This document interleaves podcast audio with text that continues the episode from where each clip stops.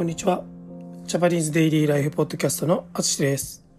このポッドキャストは日本語を勉強している皆さんに向けたポッドキャストです。はい、こんにちは。皆さんお元気でしょうか？えー、今日の大阪も朝からめちゃくちゃ晴れています。はい。えー、今日のポッドキャストはですね、先日、ちょっと前ですね、生徒さんと話した内容のトピックです。はい、これがとても面白かったので、その話をします。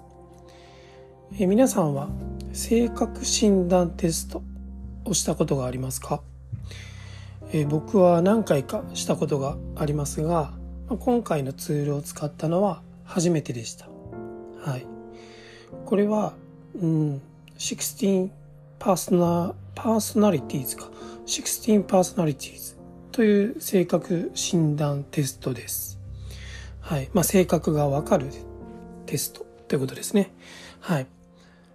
じゃこのウェブサイトに書いてる文をちょっと読みますと、えー、この16 Personalities 性格診断テストは、読者から非常に正確でちょっぴりゾッとすると言われています。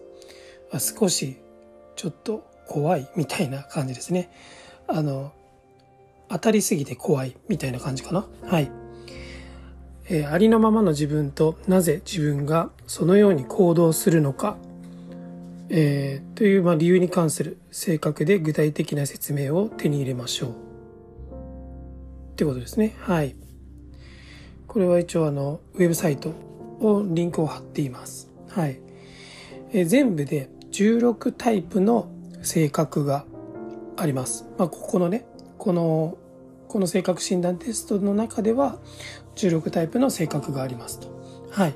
それで僕は提唱者というタイプでした。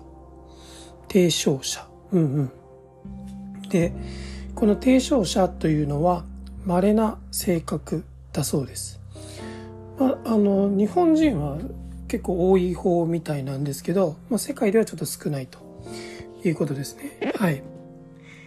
え、この提唱者の性格の一つには理想主義者ですね。こうもう自分の、なんだろう、こうなりたいとか、こうだ、みたいなことを持ってる人、みたいな感じなんですけど、僕はね、あんまりそうじゃないんですよね。理想主義者ではない。はい。と思います。多分。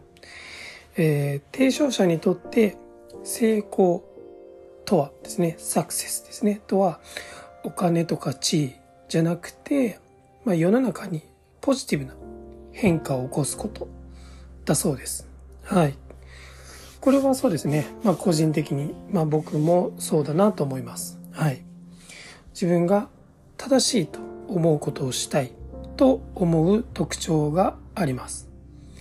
はい。これも、あの僕は納得できます。はい。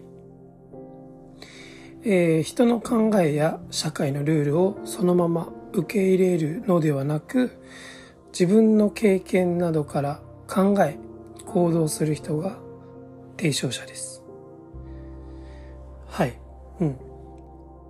最後に提唱者が忘れてはいけないのは誰かのケアをしつつも時にはしっかり休んで自分をケアすることです。と書いてありました。はい。そうですね。これも納得します。はい。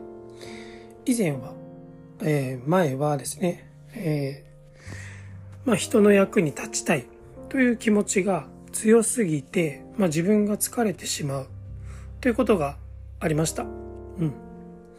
よくありましたね。うん。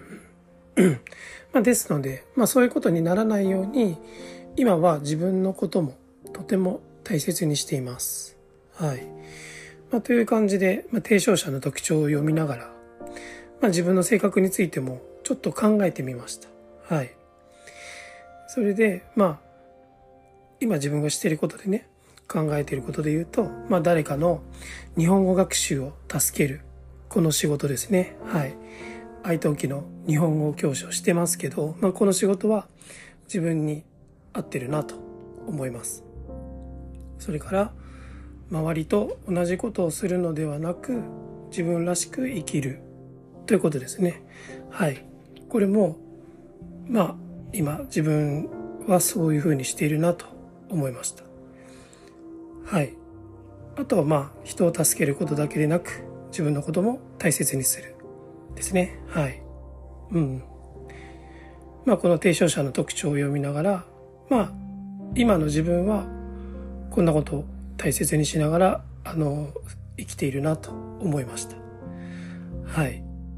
まあ、こういう性格診断というのは、時々自分のことについて考える時間を取るのにね、とてもいいと思います。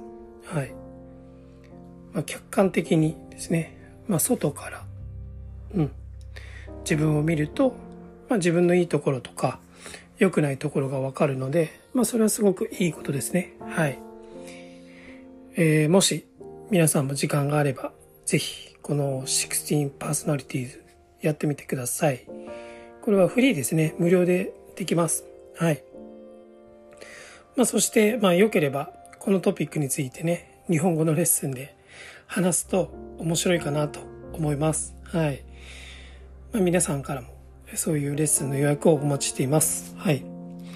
ということで、今回も最後まで聞いていただきありがとうございます。ではまた。